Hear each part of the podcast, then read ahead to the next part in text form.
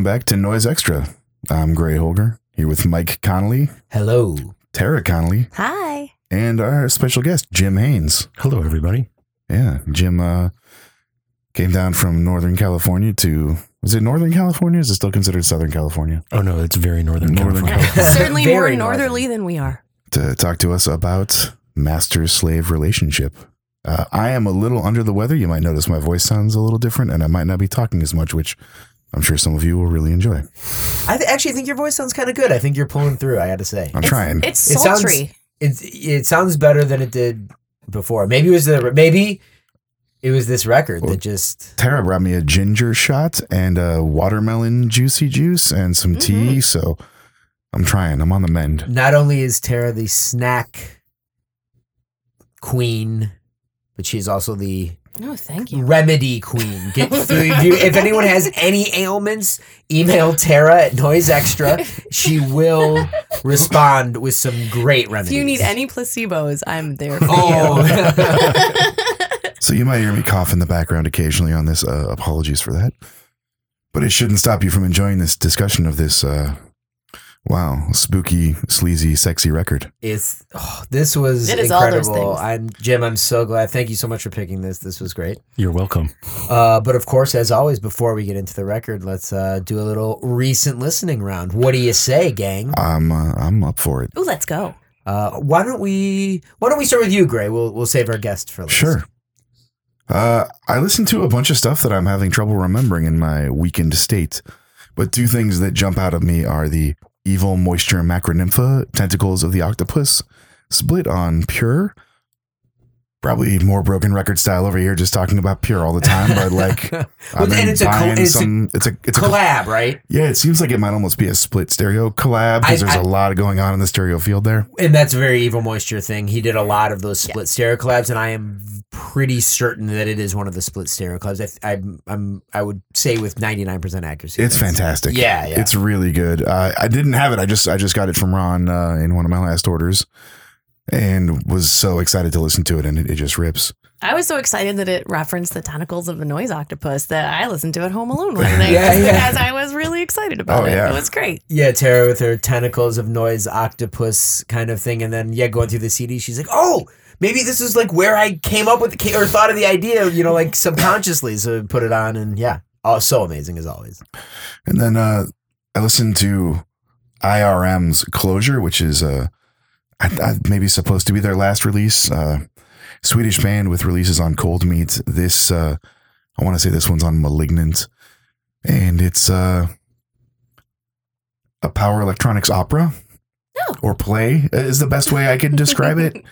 Uh, in the coolest sense, so many cool sounds and structure to the tracks, and a really unique kind of vibe to everything, and also a little bit of like a leitmotif, like some of the sounds used come back in a new context later on in the record, and uh, it, I don't know, it was a really really cool listen. We're gonna do an episode about them at some point, I'm sure. Sounds good. That sounds awesome. Yeah, I don't, I don't, I haven't heard that, so psyched to check that out or check out whatever record you want to cover. Yeah. So Conley's, what have uh, what have your love earballs been looking at?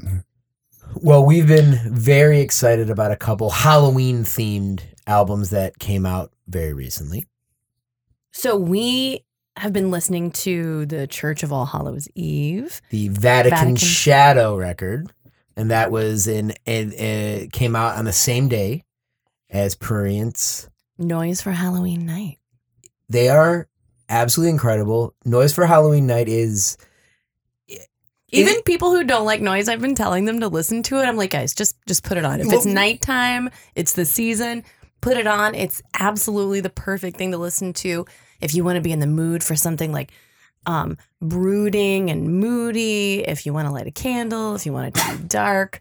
Uh yeah, if you want to feel cold wind against your skin on a creepy time, then put this on. well, and it's just one of those. It's it's just a great thing, you know. Someone that obviously we've known for as long, actually maybe even a year or two longer than Gray, but basically, you know, dec- over a decade, and I've always, of course, loved his music. And it's just one of those things where it's so cool when someone you've known for that long just puts out a, a record that it just you're just oh my god, like Yeah. this is like another thing. Like it's it, it, it's Nearly is so cool. Yeah. and uh and and it really is. It's it's this kind of the best John Carpenter, uh Friday the Thirteenth, all mixed through you know Prince, you know, uh, vision, and yeah, I mean this is like an everyday in October listen, if not just throughout the rest of the year. I mean it doesn't have to just be October, but what an incredible record. And And same these with- are Amazon exclusives. yeah, so right, for yeah, so it's so cool because they're Amazon original. So what I love is that when when like for example, like like Tara's dad totally does this. It'll say, you know, play Halloween music. Alexa, play Alexa, Hall- play Halloween music, and like will this come will come on, and one of these records or a track from one of these records is gonna come on. If we weren't too paranoid to have Alexa, I would totally do that. well, you can also, but you can also. But she's listen- not allowed in our house. And there's a number of ways you can listen to it, but you do go through Amazon, and I know they are going to come out uh, in physical form at some point as well. But yeah, you got you go to Amazon and Vatican Shadow, Church of All Hallows Eve, Prurient Noise for Halloween Night. You're you're just gonna put them on repeat. That's how it's gonna. I just go. get so excited when people who do underground music get to release something that's accessible to everybody. And um, I think it's such a treat to, you know, expose your friends to and really maybe like get people um, to broaden their spectrum in terms of what they want to listen to. I, I just I just think it's really great. Yeah, so very, very exciting. For, uh, excited for those releases. So that's honestly mainly what we've been listening to, just kind of putting those on repeat. So, and you know, tis the season, you know.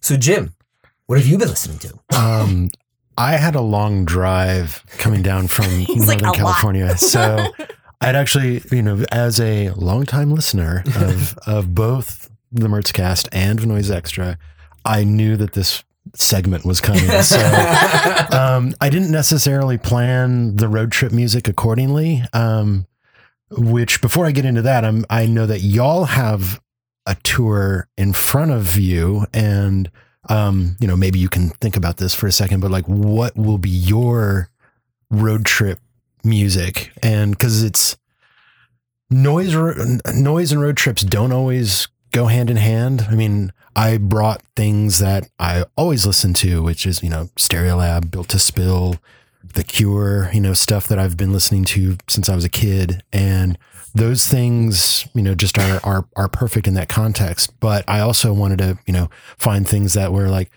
what's going to be, you know, driving down the five late at night and it's pitch black. You know, what's going to be there? What's going to be sunset music? What is going to be like, it is fucking hot in Sacramento and I'm stuck in traffic. What's that going to be?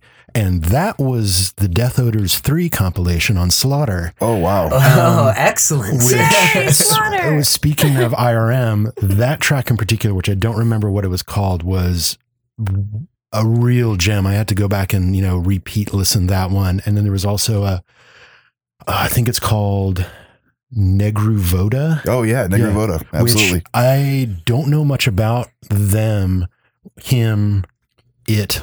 I'm not sure, but that track was just a, you know, like a barn burner of just like scorching organic noise over sort of like dark ambient orchestral sort of tones. Um, and that one was, those two tracks definitely stuck out. Was that for traffic? Um, it was uh, getting around traffic. Oh, so, nice, nice. um, Those Death Odors comps are like landmarks of death industrial, black, dark ambient stuff. Like they're just great. Yeah, no, I, I I I picked that up maybe a year ago, and it's it's uh, in pretty regular rotation. So, um, but aside from that, you know, there's there's a whole bunch of CDs, but I also wanted to just mention a couple of sort of like non CD things, which was the new Obsidian Needles tape that she just reissue, re released uh, from her tour cassette. Every angel is terrifying. Uh, you got it. Yeah, I have it in the living room. yeah, it's that's that record and what we just listened to have a lot of similar themes in terms of um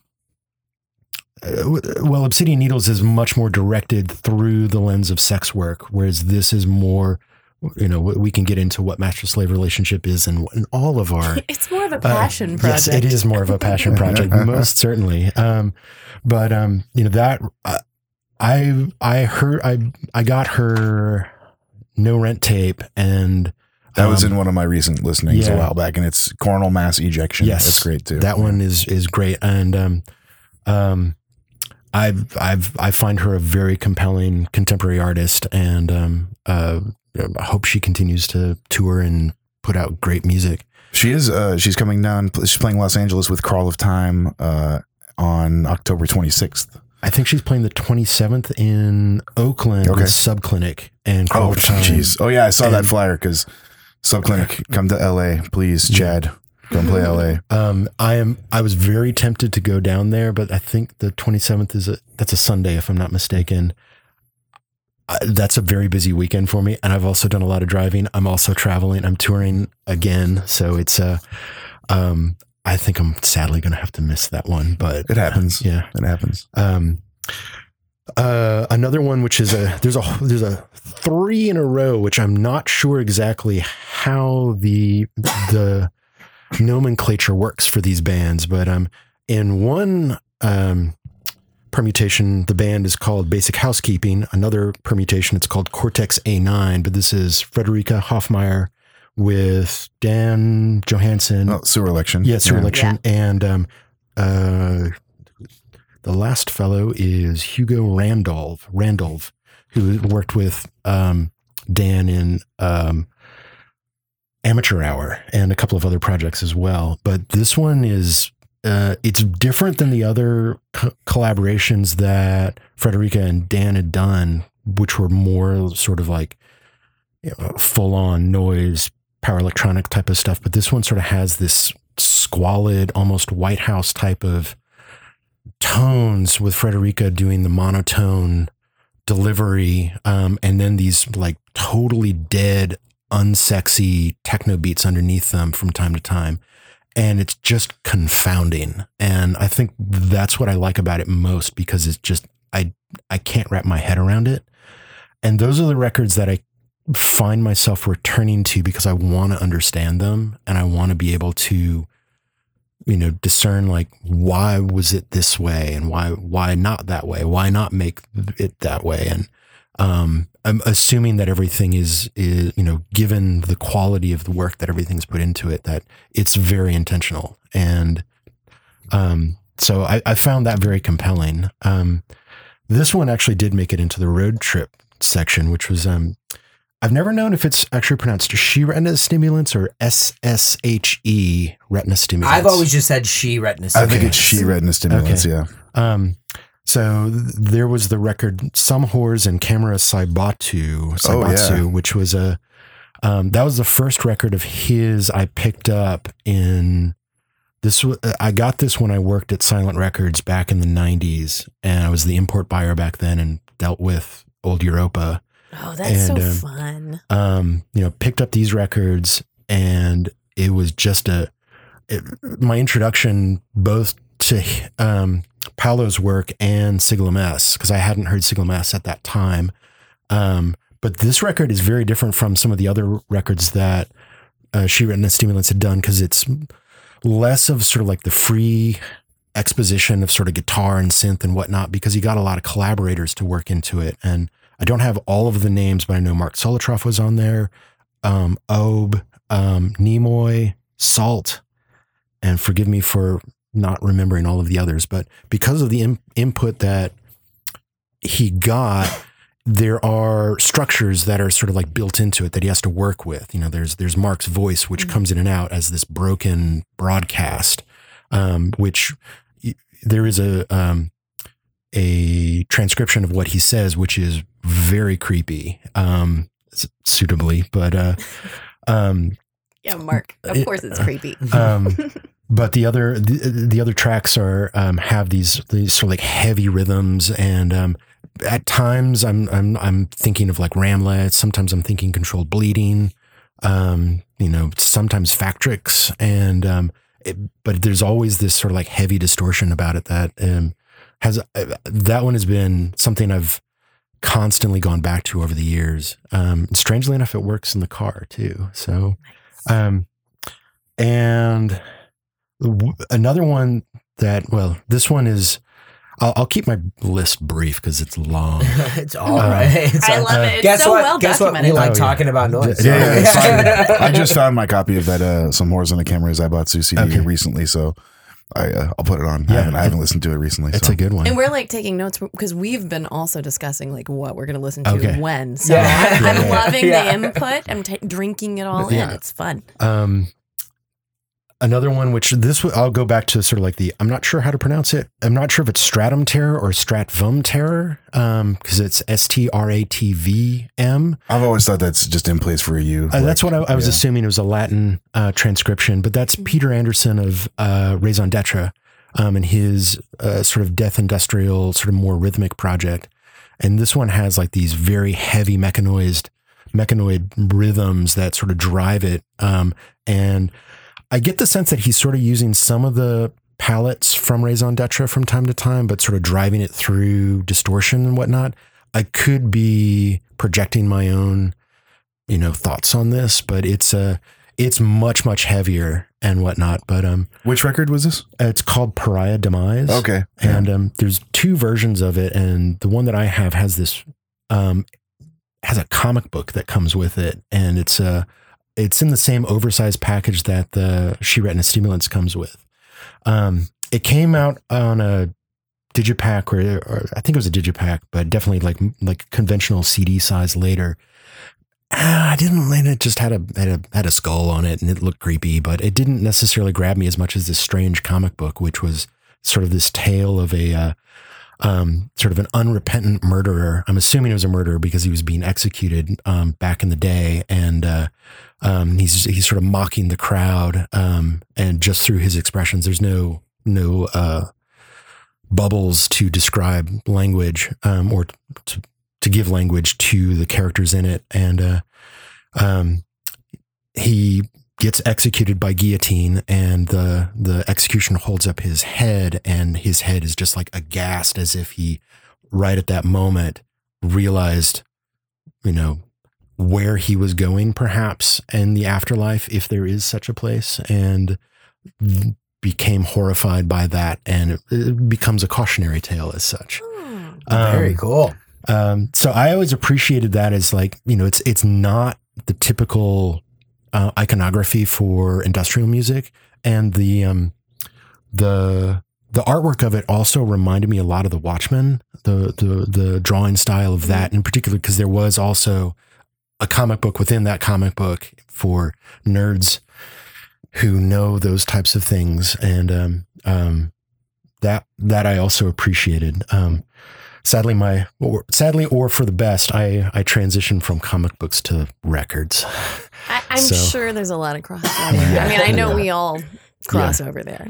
um and the last one that i'll mention is anemone tube um which is a an odd project i i never liked the name i'm just going to be honest and um but his work reminds me of a more complex form of genocide organ in terms of like very dark um, sequence based industrial with these chunks of noise that that sort of flow on these strata that sort of overlap and bleed and collapse into each other and i find it just it just hits this sweet spot of like power electronics death industrial noise that you know I, I i can go back to it over and over and over again and hear new things and again that's sort of one of the things i'm i'm listening for and wanting to experience in all the all the music that that i i try to in consume hmm.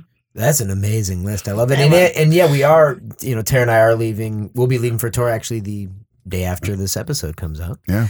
And uh, we will be listening to noise in the van. I Yeah. we love listening to noise on long drives, and we're going to be driving through the desert. Oh We're my be god, we've already been Mexico, planning the desert Denver. for so much. So uh, we will definitely be listening to some noise. I I certainly plan on putting on some incapacitants uh, through a desert drive. No question. Oh my god, that. through the mountains though. Oh. we go to Denver. Oh, It actually one of the great when we moved here from Michigan when we moved to LA w- the uh, skin crime box set had just come Huh. out and it was one of the it was the only we brought that CD box with us and so right. every day we just kept kind of putting new uh, Skin Crime uh, CDs in for our drives, and that was our soundtrack. And driving through the mountains, I want to say it was Audio Pathology. I mean, we were just like, "This is the greatest thing: the mountains and Skin Crime." And when we're up Yeah. high, I'm terrified. So it actually made me feel better because I don't like the high elevation. I was like, oh, this is somehow better. I don't know why. but yeah, and the we, sounds of murder. we are uh, and we're planning on hopefully we're gonna we're gonna uh, maybe record a little uh, listening update and uh, send it to Gray and have him uh, put it up there for everyone to so we're gonna let you know what we've been listening to on the road. So super excited for that. I also want to point out two amazing things. One, uh, fitting with the season, Gray has an incredible shirt on, a uh, Japanese poster for the movie The Burning, uh, So one of our favorite uh, slashers. Hell I yeah. would say. Oh, absolutely. Yeah, definitely. OG slasher. Yes, with with uh with uh starring uh Jason a, Alexander. a young Jason His Alexander. hair is so luscious and curly. Yeah, And aside from that, he looks exactly the same. it's true. It's and it's about it's about ten years before Seinfeld.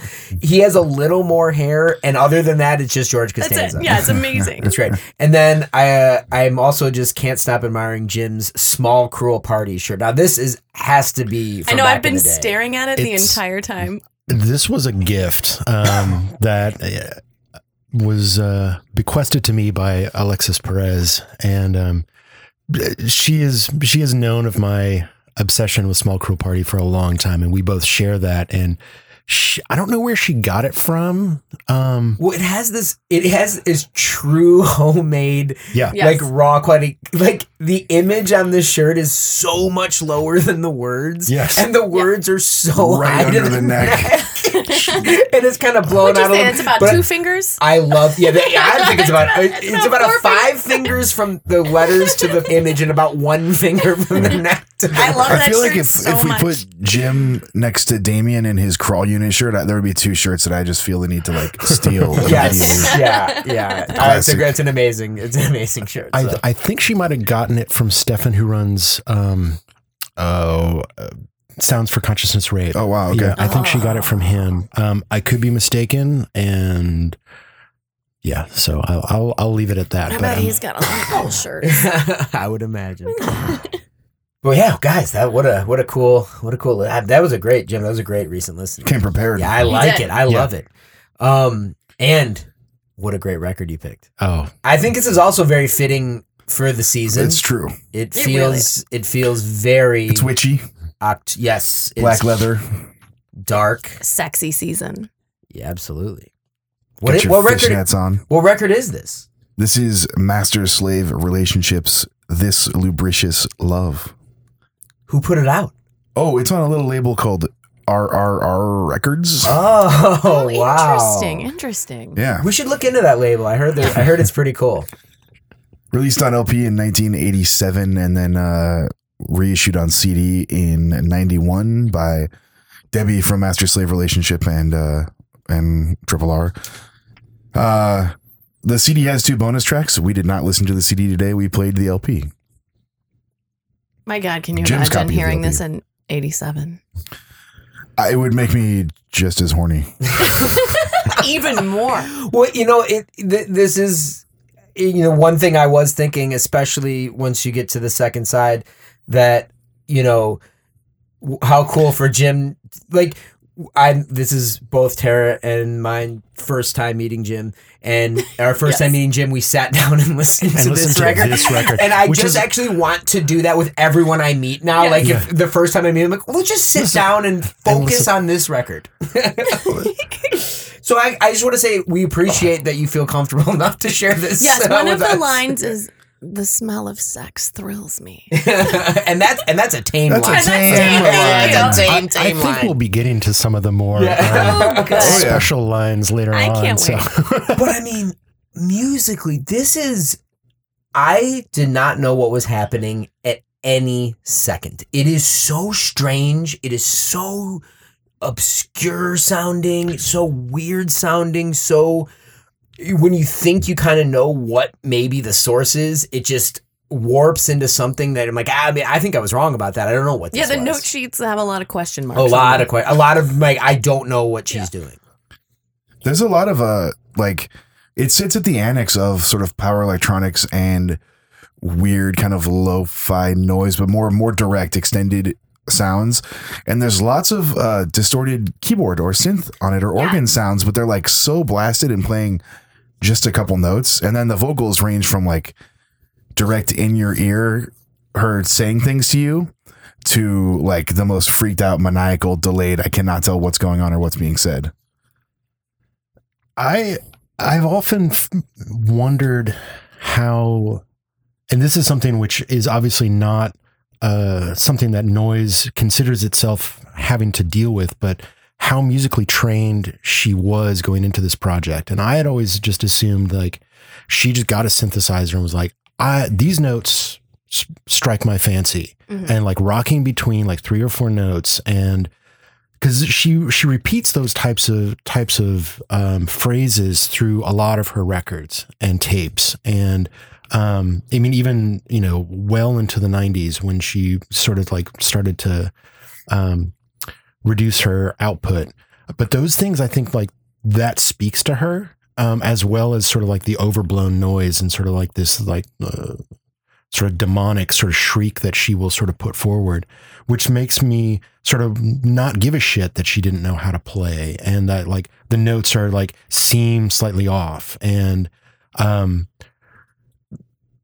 and I appreciate that like she never I mean that was the thing that she wanted to do and that that responded to her. And then thus it made all of the other things that she was she was articulating this this very sort of like very personal very violent uh, very cathartic type of um, expressions, it made it seem like this was her, and it's Mhm. and it and I think that's the thing that I respond most to about this. You know, like l- less about the the whole exposition of sexuality and um, the usage of um, BDSM iconography and very graphic language.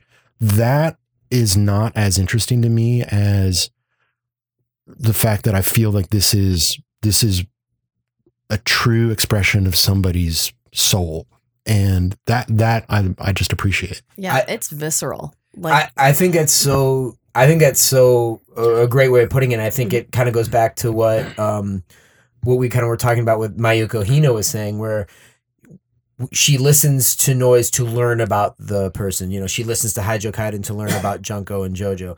And yes, this is Debbie. This we're learn. We we are just. This is her. This is unique. This is her individual, unique outlook on life, and that's what we get to learn. Uh, but while listening to this record, and I love that. I love that. I love when artists do that when they just open up their world and kind of let you in, and, and it it can be vulnerable and it can be rough and it can be, you know, like oh, you know, whoa, did I share too much? But obviously, no, because it's it's just right. You know, It's uh, Gray's dying a little bit. Oh, he's it's, back. Yeah, I'm back. it's uh, funny. This operates in the same sort of niche that Sleep Chamber can. However, as for the majority of Sleep Chamber's work, it was uh, certainly more industrial synthesizer drum machine tinge. There's some drum machine here, but it's that weak drum machine that doesn't doesn't sound powerful. You're talking about like weak techno beats in the the um, Cortex A9 thing.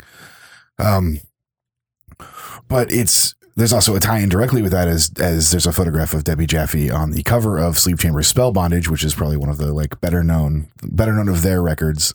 It's got Kiss the Whip on it, but that those sentiments are echoed here. It's a very uh BDSM sex play heavy record. Like all every concept on this record. If you couldn't tell by the band name and the album title and the song titles, like this is that's what it is. And uh, Jim brought along a booklet that doesn't seem to be something standard with the record, but it also has uh it has lyrics from the record in it. That was something that was maybe available separately, and that's a that was a cool thing because we kind of got to read through and then all of a sudden hear those words being spoken. I, I'm not sure if I got that with the record or if I got that when I when I got all the tapes because Okay, so where did you get the record? um that was Discogs. I will say Oh, nice, that. nice. Um the But, um, but when did you come to master slave relationship? Like when? Oh, yeah, yeah. I mean, you know- 92. okay, yeah. Yeah. So so yeah, Yeah. yeah. Yeah. And that was when I was in college and it was um the music director at WOBC in Oberlin, and um, um, I reached out to uh, Soleil Moon, and they were handling all of the Staalplaat um, distribution. So I was able to acquire um, promo copies of a lot of cool things, a lot of Muslimgauze records, Oh and and you know like getting like Nocturnal Emissions, Drowning in the Sea of Bliss. I mean that one was just a phenomenal thing to find. All you know early Hafler Trio records. Um, It's so upsetting. Yeah, it's so cool. Did It's you so leave cool. them there? Are they in like They- they're pro- Oberlin's archives right now? So that was the thing that Should was we call Dilloway? um, that was when I left.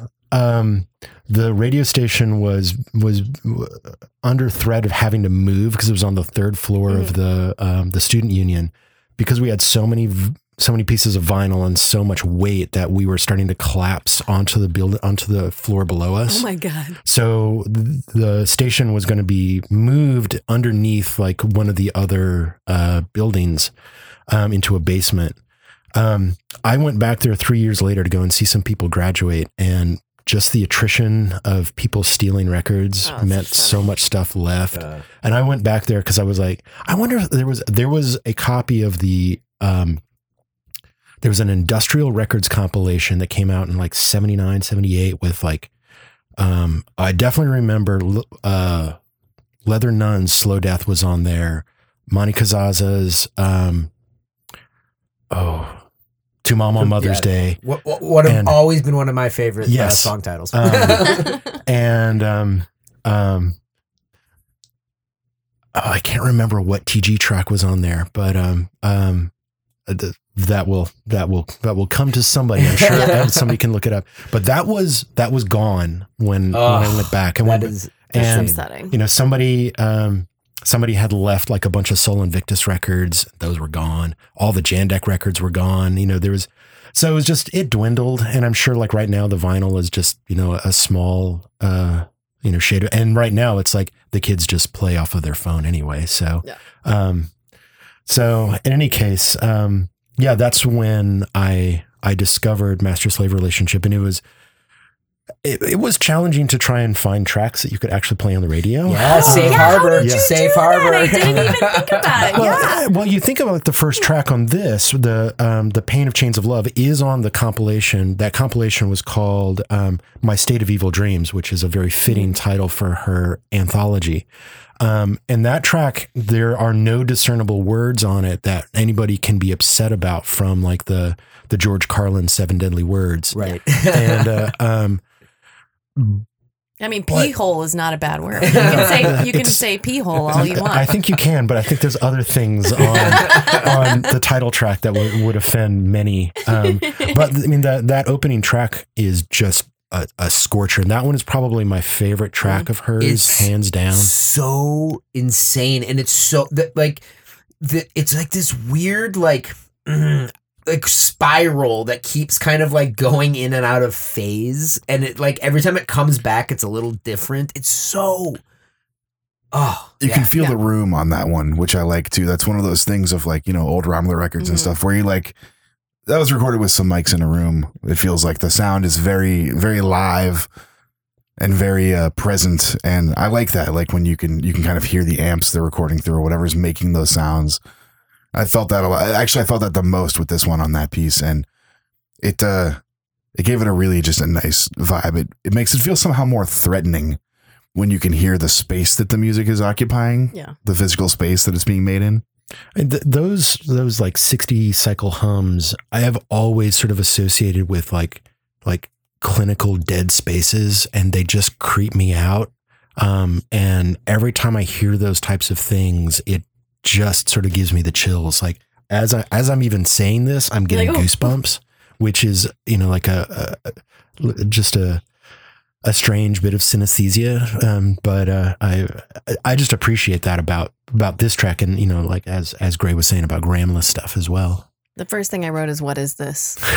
yeah Like, i mean I and, don't know and that and i I don't know. that's a question i asked throughout this Yeah. whole record and in the best way you know and and every time something comes in or something new is added or introduced I, you st- I just still don't know what's happening it's speeding up it's slowing down it's going into this mangled oblivion i mean it's oh yeah it's just y- you yeah you want to be you want to be in this room. or not. yeah, yeah, or yeah, or you want to stay far away. Yeah, I mean, if you you know if the soundtrack to a master slave relationship appeals to you, you might want to be in that room. what a perfect way to start the record too.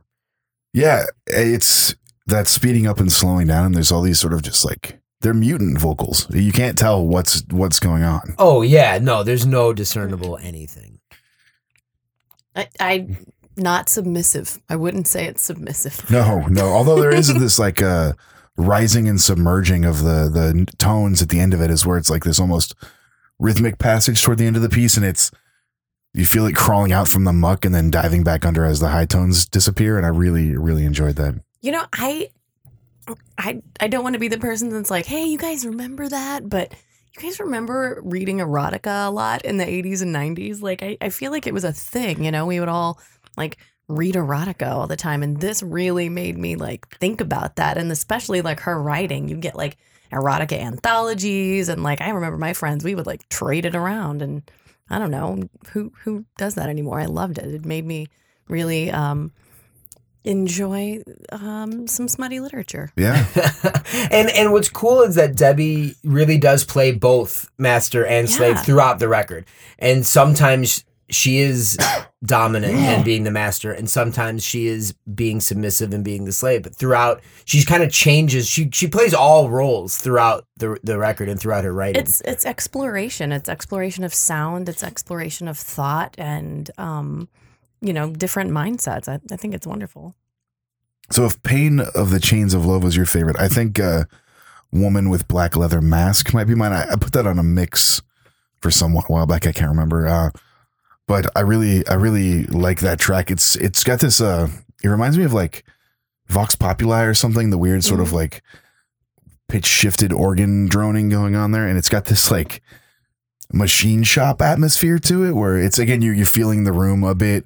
Uh, there's a nasty high tone, and you can hear the reflections of like the the reverberation of stuff in the room, and you do just get this sort of like something's going on in this place where this is being recorded. It's a really powerful technique to use, I think. And, I thought uh, it was industrially. it's very And industrial. that's why I'm Oh, like, yeah. you love it because it's industrial It's true. metal. but but it's also it's also yes that those background sounds just add to this almost this weird uh strange atmosphere and this is also the first time i thought i heard actual organ Yes. Yeah. Oh yeah, yeah. and i love that yeah Oh, that's really good. Screwed organ.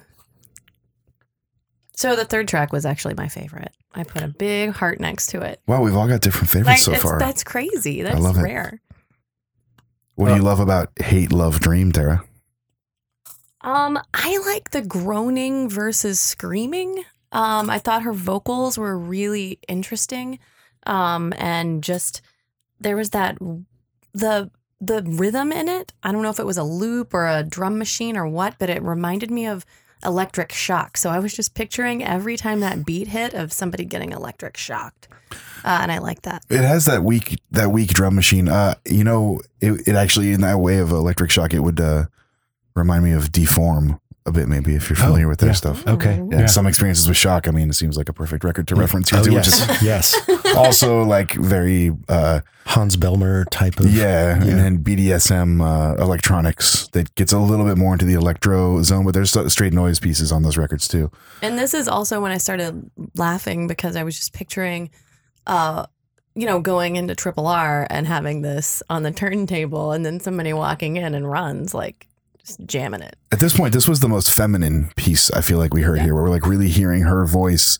There's some delay on it, uh, and then and then it goes to total total witch vocals by the end. Oh yeah, I like that. they were powerful. Yeah, It was really good. Yeah. I had uh, something that I'd written down and just trying to think about the context of when this was made as these backmasked type of vocals, which uh, I seemed. I mean, this was.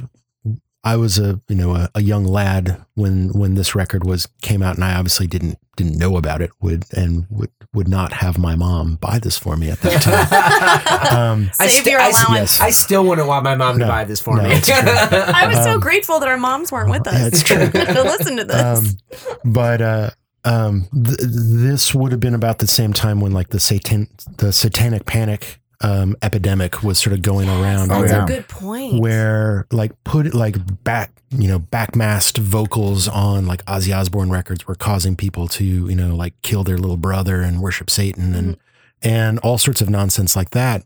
And I sort of got the sense that she was just taking it and like making it really diabolical, making it really feral and rabid, and using that as another platform to to um t- to sort of like express these types of like very discordant emotions.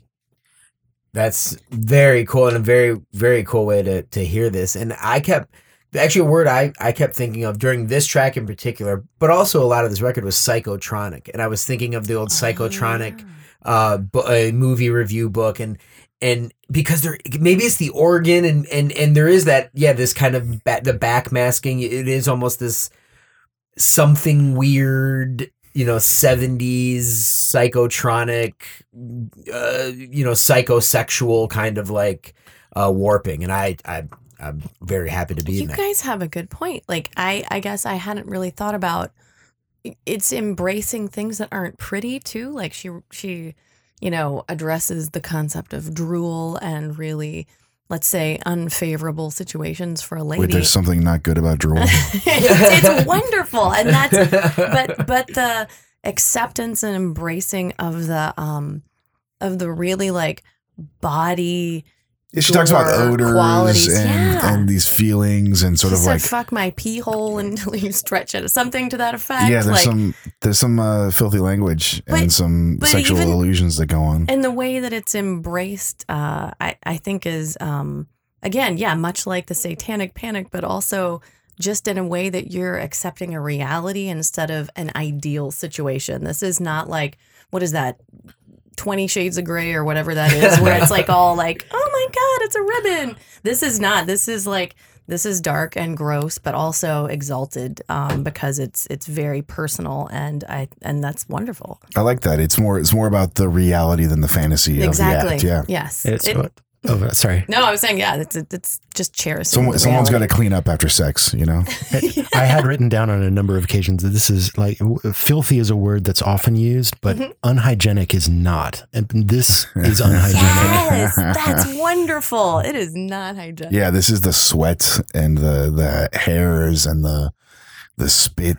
This is all the the sort of unwanted or unhygienic things that you don't I you don't and, think about. And you think about, you know, like whipping somebody and then will that get infected? Will there be, uh, you know, like what's going to happen the next day when you need to go to work, you know? And, Mhm. and I, obviously these types of questions do come up for the BDSM community and, um, people are safe in this, in certain aspects of it.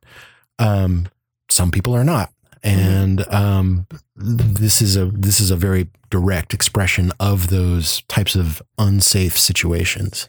and uh, when we, especially when we get to the next track what did you do part two dirt was the first word that came to my head because the whatever it is electronics or, or uh, whatever the tones that are coming in at first are just covered in grime and covered in something it's a Dilloway once described, uh, I think it was Intrinsic Action Bad Jack, as a dirty drag through the dirt. i would say that's So very fitting for this Uh, track in the old Hanson catalog, and that's always stuck with me. A dirty drag through the dirt, like as if it, being drugged through the dirt isn't dirty enough. You're like, no, it's even it's even more dirty than a regular dirt drag. and th- yeah that's perfect for this track i never know what's happening but i know it's dirty I, I thought it was torture chamber slow jams. There's the very this sexy. weird skittering noise in it, but then there's also these sort of two different arpeggiated patterns that she's playing. And it only goes between those two, and they sort of hold on one note, and then it'll climb and ri- it'll rise and fall again.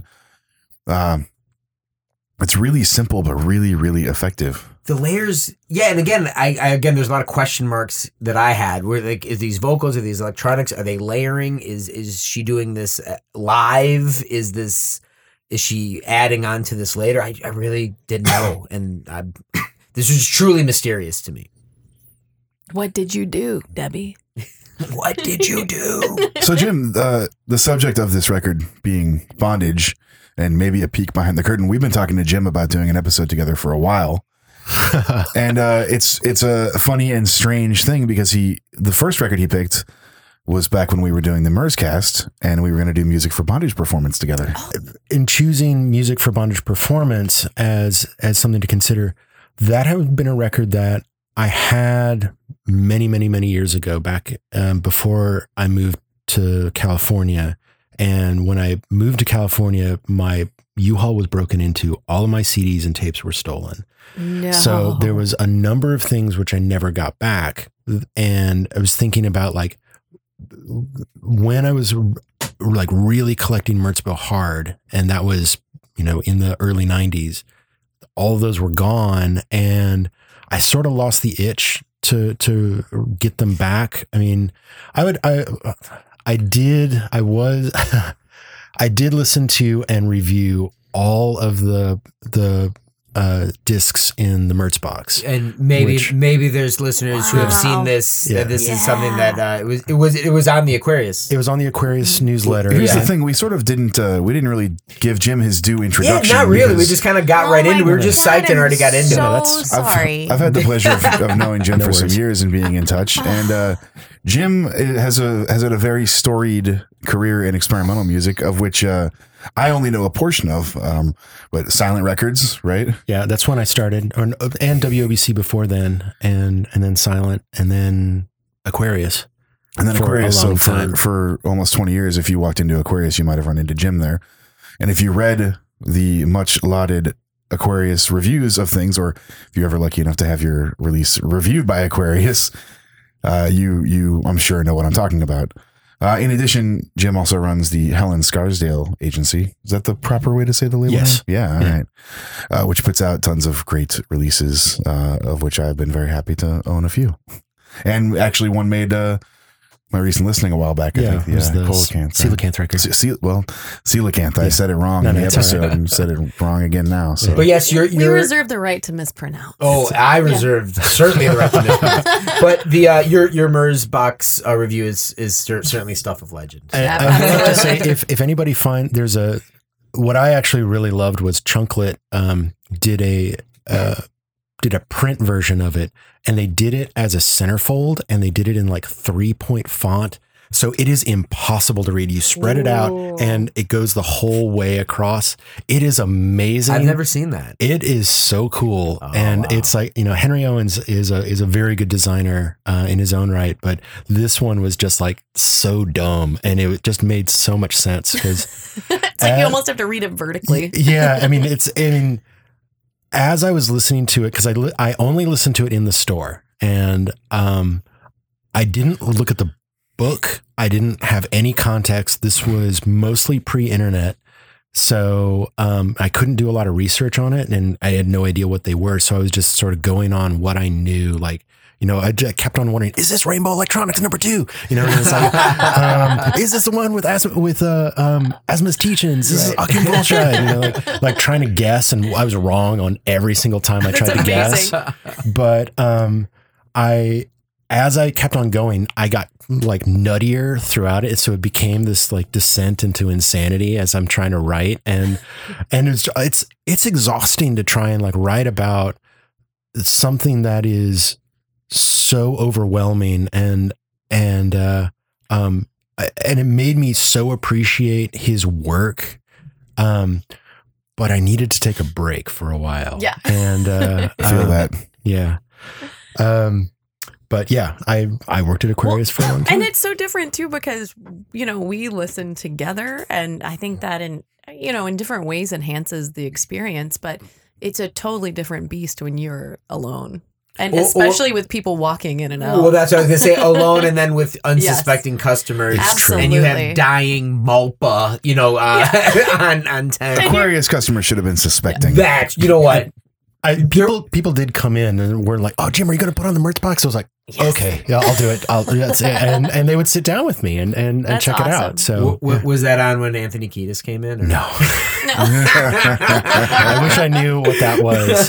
So um, but yeah, but yeah, so so it is kind of funny because it just so happens that two of the records you picked were bondage theme. It's true. And, and You're gonna get a reputation. Yeah. that I am I am aware of that, but I think like that was something that you know like both of y'all looked over at me as this was sort of like getting more and more um unhinged and more graphic in terms of uh, the descriptions of the acts that were being performed and um sort of like what does this say about Jim? hey, Um, it, we, it only it only gives us uh, you know more respect for you that Yeah. you this is what you brought to us to bring, and I think the main chunk that we are discussing, kind of when it starts to get very graphic, is the entire side B, Right. Uh, the title yeah, track. But that's a great point because, you know, when you're listening, just like anything like of, of this nature that you're when you're with your friends, you kind of have to decide the attitude you're going to take. Like,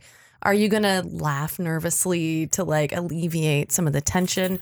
Is everybody going to dig their heels in and take it seriously? like, like how do you address it in a social situation? And I think that like adds to the enjoyment of it because really it's like everybody accepting it and going like no, like this is all something that we accept and are open to, and this person is being um, vulnerable at the same time so um, authentic uh, that that we all just kind of like just go with it all together. Like, yeah, Whipper, let's do this. Like, yeah, crush his balls. Yep. Let's let's let's cheer for it. Come on, and it's like that choice you make, kind of like, especially the side B. Oh Lord. That was fun. I mean, we got, I laughed a lot. I'm sorry, I might have too much, but just bec- out of joy. Well, it's very direct. There's yeah. no there's no sugar. Oh, there's Sugar Gray. Well, there- oh my cough. There's no sugarcoating it. right, right. Well, but I think, and I think something that I've always said for sure is that my favorite, my favorite works of art, music, movies, whatever, make me feel all the emotions. So they make me laugh. It doesn't mean I'm laughing at it. And there's a big difference to me. And It's there's a laughing with or just this exuberance where it's just like you just kind of it's the expression that that comes out a laugh or or like a like a like chills or like a yell because you're so excited about it or kind of like a the, when I react all the different ways to something, that's when I know it's something that's very, you know, just strikes me perfectly. It's a laugh of appreciation, Totally, totally.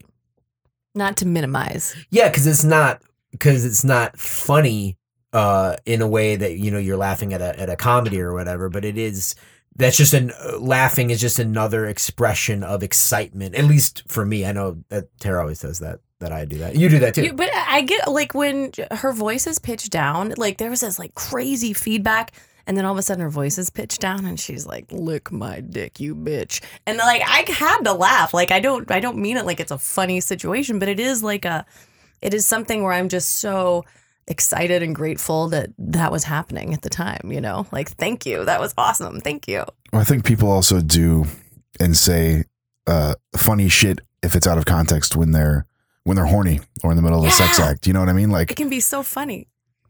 and that's a that's a fine thing because we're we're not we're witness to this. We're be, it's being described to us or we're being talked to about it in this uh, last piece through like sort of three or four different uh, variations of sex that's going on. I think. Maybe it was funnier for me because I'm sitting in a room with three dudes listening to this, and Right. it was really, really funny. Uh, maybe I can laugh the hardest. and this is where she's really playing all the roles, and, and, and it keeps kind of switching. And so does the music.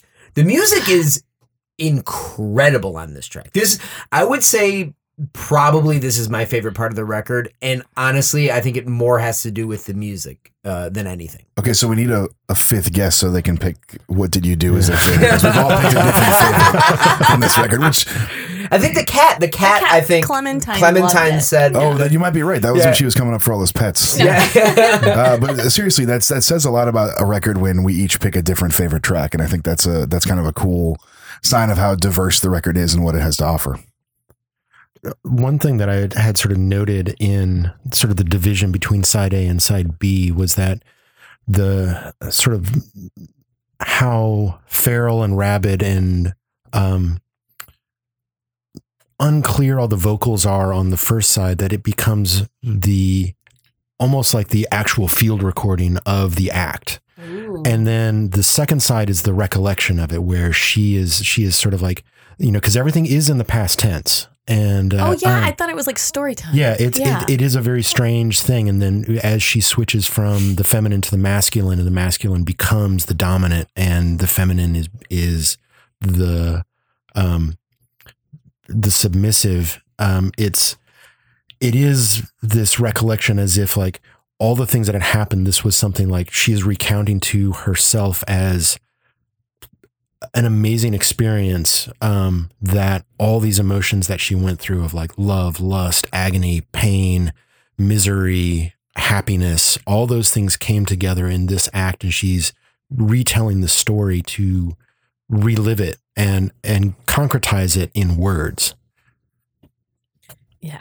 Oh, I, I I think love that's a, I think that's an amazing Absolutely. interpretation of, of the of the record, and and so this one and, and the music kind of keeps changing as the perspective keeps changing, and and I was hearing a lot of the organ stuff, a lot of the psycho, this what I was calling the psychotronic organ, and and it and it keeps kind of shifting. There's even a point where there is a slight rhythm that comes in, but it's not.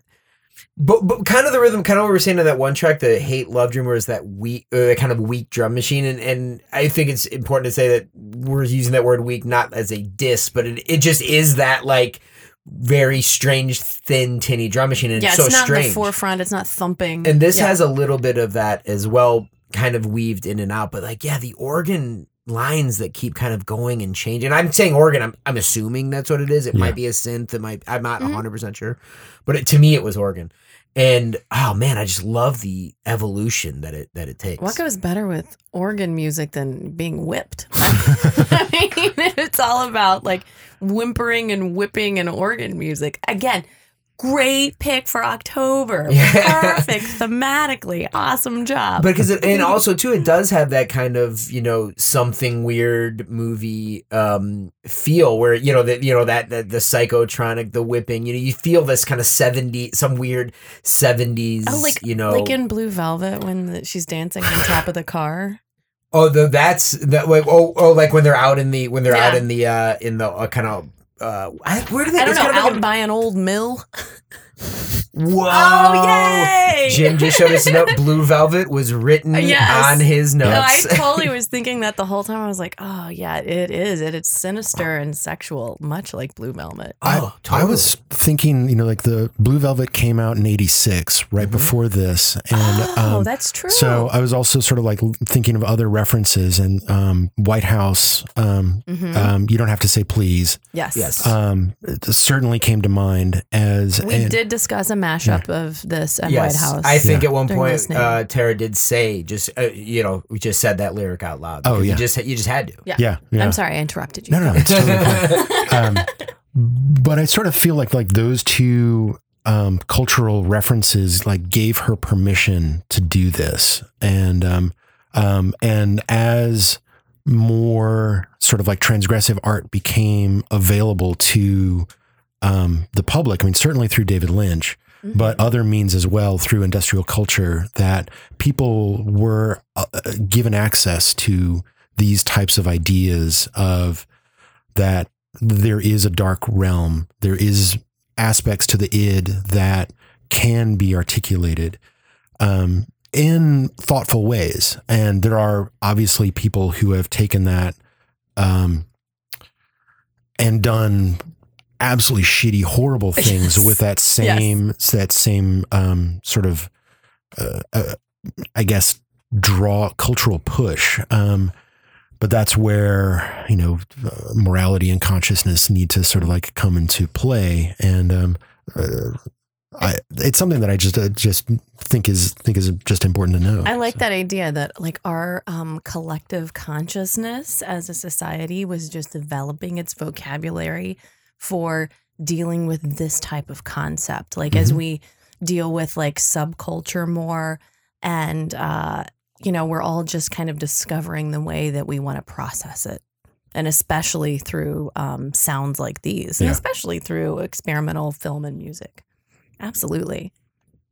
That's an uh, that's such a cool connection. Blue Velvet being certainly one of our all time favorites. uh, Oh, speaking of road trips, I mean, you know, we just recorded one on a cassette and would listen to it We- on the road. we yeah we used to have a copy of Blue Velvet on cassette, on just like a dubbed cassette that Wait, we would the listen to. movie? Yeah, Yeah. so Oh, just the that's audio of the movie. Dubbed with a handheld. Uh, yeah, d- yeah. That our our uh, our good friend Gary uh, Gary of uh, Mammal and Animal Disguise. He was the first person to do that, and, and we uh, he made the Blue Velvet tape. And Friggin' we did we did we did a couple other movies too, but Blue Velvet was. It's still to this day. I would just listen to that Every movie. sound is perfect. It's great. I would say, I mean, you know, like Lynch and Badalamenti and um, Alan Splet's sound design is truly exceptional. I mean, there's there's parts of those movies where there is a discordant note or a noise that sort of builds and then drops out with like hmm nothing behind it and you're left empty and not knowing where to go. And those types of disruptions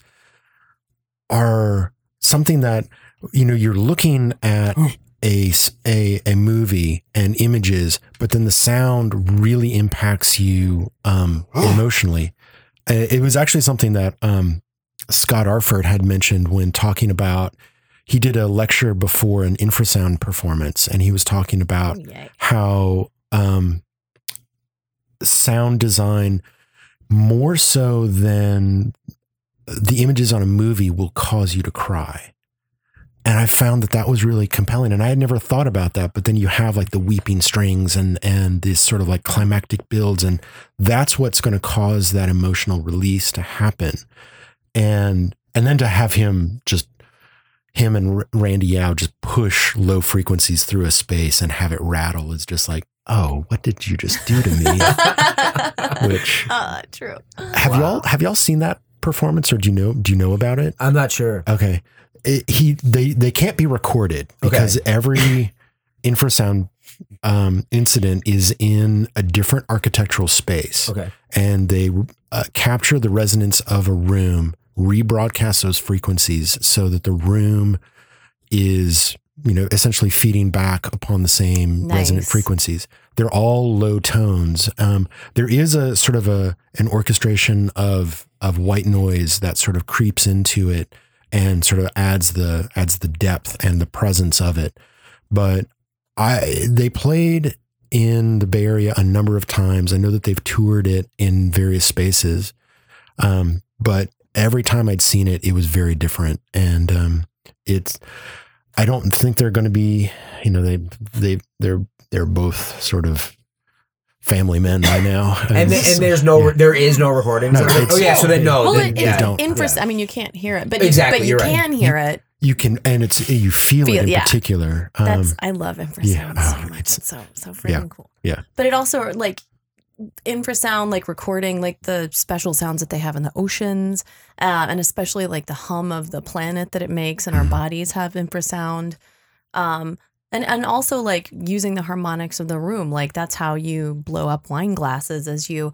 You know, when you run your finger on the top of a crystal wine glass, you find that note. And when you sing, like I had a voice teacher who could break a wine glass Oh, and wow. she would you she would find the harmonics of the glass and then just direct her voice directly into it and uh, i saw her crack one. It was crazy. So if you had a really good glass and it was crystal and you could copy the exact you know harmonic sound of that glass uh, it blows up. It's cool. Uh, Jim Gillette of Nitro also. oh i know that's too, so cool. Okay you're right. Like It's- like a freight train Far coming. more. jim gillette and sarah hardy. But yeah, but man, um, yeah, I, I mean, dude, this record, you got to listen. You, I mean, everyone just needs to go out and put this on, especially this month. Get nice and just turn turn those lights down low. Get creepy. Get weird. Uh, get alone in a room and just master slave relationship, man. It's gonna. yeah it's but remember it's like not safe for work so just you know Well, unless unless maybe at a Yeah. or maybe at unless you work R. at aquarius or Yeah. Aquarius, of course, R.I.P. yeah all right baby. Uh, but yeah, may, may, maybe uh, maybe if you maybe pop into Triple R, maybe Ron will have this playing, or maybe maybe you can request maybe Yeah. you can request a Oh, listening please. session. Oh, I would love that so much. Please say that's what's playing. Um, and there's pr- pretty uh, deep discography though with Masters. And Where does this land in her discography? You kind have of so early. many cassettes. It was so impressive. oh, thanks. that was Um, that was really. This is like hard not to play with them. s- a couple like a couple records in, right? Uh, it was her first major Okay. LP. Um, I think she had like five or six, maybe more tapes that came before that. There were some like singles. Um, and she also had another project with Hal McGee um, called Viscera. Um, almost all of them were on Cause and Effect. Uh, of course, one of the absolute classic 80s tape labels, Industrial Noise, Haters, Merzbow, I mean, John Duncan. I mean, you know, of course, cause and effect worship over here. All the faves. Yeah. Um, I should also just note that when I I, I procured all of these tapes um, when uh, Drew Daniel from Matmos decided he was going to get rid of all of his tapes, and so I had some real weird gems that he gave me, and he gave them to me right when I had uh, surgery. So I was like at home, like l- listening. It was it was a whole lot of like. Um, uh, Inner X tapes, so like Hideous in Strength and Women of the SS Oh, yeah. and Sleep Chamber. I love that. Wow. And so I was listening You're to like that healing on pills Yeah. and listening to those. and listening, listening to all this amazing stuff on my four track, you know, because I didn't have a tape deck at the time, so I was just like brought the four track out and plugged it into the stereo, Amazing. and uh, um, and then it was like, okay, I now have to you know re reacquire a tape deck because Mhm. um, as as noted earlier, when I when all my stuff was stolen, you know, like the tape deck got stolen, and I never bothered to get another tape deck for a while. what a which is- jerk to steal your tape deck and tapes. That's And also, like, what do you, what, what did did they, get for it? What, and like, also, yeah, what? Yeah, we always kind of did joke. they sell it on discounts? We always kind of joking, like, if someone were to break into our apartment and steal our records and CDs, like, they would be so just like bummed out, confused. like, yeah, yeah, just Yeah. like, what can I, what am I supposed to do? Honestly, they probably get like thrown out. That's a sad thing, to be honest. That's Or, sad. or who knows? Who knows? I don't know. Uh, The things that would probably have gotten thrown out would have been like the mixtapes that people made for me, Oh, and those, those are are the, like so that's and precious. those are the things that are so precious. And you know, like there's one in particular that a, a friend of mine made for me. Um, that he made this like metal box that was sutured together with wire, and it was called the Tin Drum. I'm guessing after the after the after the film, Yeah. and um, uh, it's uh um. I remember listening to it on a rainy day in Ohio, and and this Iggy Pop track comes on that it was just like so clunky, and him trying to sound like David Bowie and not it, it's not good. Was it off Zombie Birdhouse? Uh, no, it was um, it was Endless Sea, which I can't remember which. Tr- it was it was like from a '79 record. so- Maybe 79 New record. Values. Yes, it was on New Yeah. Values.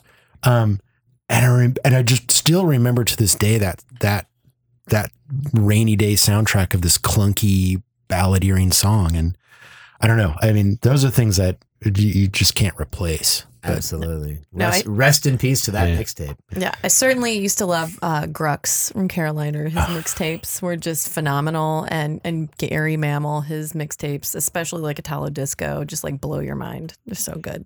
there is it's still it's still a great format that is kind of lost today just because oh you just here's a link to the thing and but for someone to actually curate a mix whether you, it's still i think one of the and especially if they actually take the time to physically put it on a tape a hell even a cdr and and, and Oh, dub it and copy it and give it to you because they thought this is i want you this is i thought of you to you know to i thought you'd dig this mix you know i i still think it's one of the great This guy made me a Great lost for me Oh, hey. week week after we were together. And Oh, look at that. got a really 20, good- hey, 20 years later. Look Had a at good. Devo song on it, and I was like, I like this one. So Jim, you uh you've been working on a new release with Helen Scarsdale. yes, um, Got to tell us about it? sure. It's a it's a ten cassette box set. Um, That's too many tapes. it's seven hours of music, and um, wow. So the track listing starts. Um, I'm going to see if I can get it all right. Kleistwahr, um, Neutral, which is Dan Johansson and um, uh, Sophie Lenner, um, Herner, um, Pink Courtesy Phone, Richard Chartier. Um, let's see, we got Francisco Meirino, Alice Kemp, uh, Fossil Aerosol Mining Project, G Park, She Spread Sorrow, Relay for Death, Himocult. So, um, and it's a, Pretty stacked lineup. thank you. Um, and I'm I I made all the wooden boxes myself, and Oh. I, We saw one. It's it's beautiful. It's a beautiful there's a- wooden box. there's a So booklet cool. inside, and and I I had done an exhibition at a gallery or like a uh, my friend's artist run gallery, and I'd had corroded portraits of all of the artists who were in it, and uh, there's some uh, reproductions of some of those uh, those images. Um, but it's coming out at the end of the month, and um, Where can where can uh, people find it? Um, HelenScarsdale.com. If you live in Europe, there is distribution. Um. Tochnit Aleph um, in Berlin is picking some up. Um, Drone Records, uh, Norman Records, and those are the those are the four big ones right now. Oh, Art and Life in Japan for all of y'all over there. But um, in stateside, there's plenty of people who are picking it up. But you can, always- I would love it if you buy it from me because I would like to break even on this thing.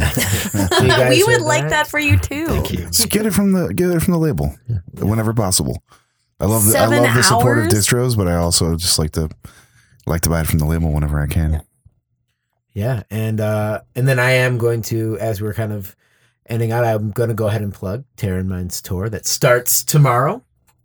Clay rendering. We're going to be hitting Era Phoenix on the 17th, Albuquerque on the 18th, Denver on the 19th, Portland on the 22nd, Olympia on the 23rd, and San Francisco on the 25th. So you can uh, definitely check any of our stuff for the exact venues and all that kind of and the lineups and all that stuff. But uh, if you want to come out, see us, talk noise with us, we would love to do that with Yeah, send any corrections to Mike, like face to face. Just let him know how to actually pronounce something. It's Mertz bow. It's you know whatever whatever you want. It's like a direct Mike at Noise Extra email. It's But great. you can just And do it to my face. Just make sure that I'm around because I need to see it. So just- it's not real unless I get to witness it. Yeah, I need stories when you guys get back. Done.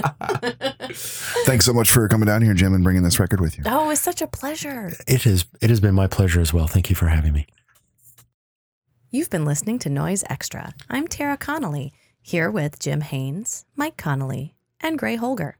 Noise Extra is brought to you by Chondritic Sound, a home to noise artists for over 17 years, by Verdant Weapons, maker of quality contact microphones and noise devices, and by our Patreon supporters. Thank you so much. You can find our Patreon at patreon.com slash noise extra, and your support really helps. You can find us on Instagram at Noise Extra, on the web at noiseextra.com, one E in all of those, and on Twitter at Noise Extra. That has three A's. Thank you for listening to us and to Noise.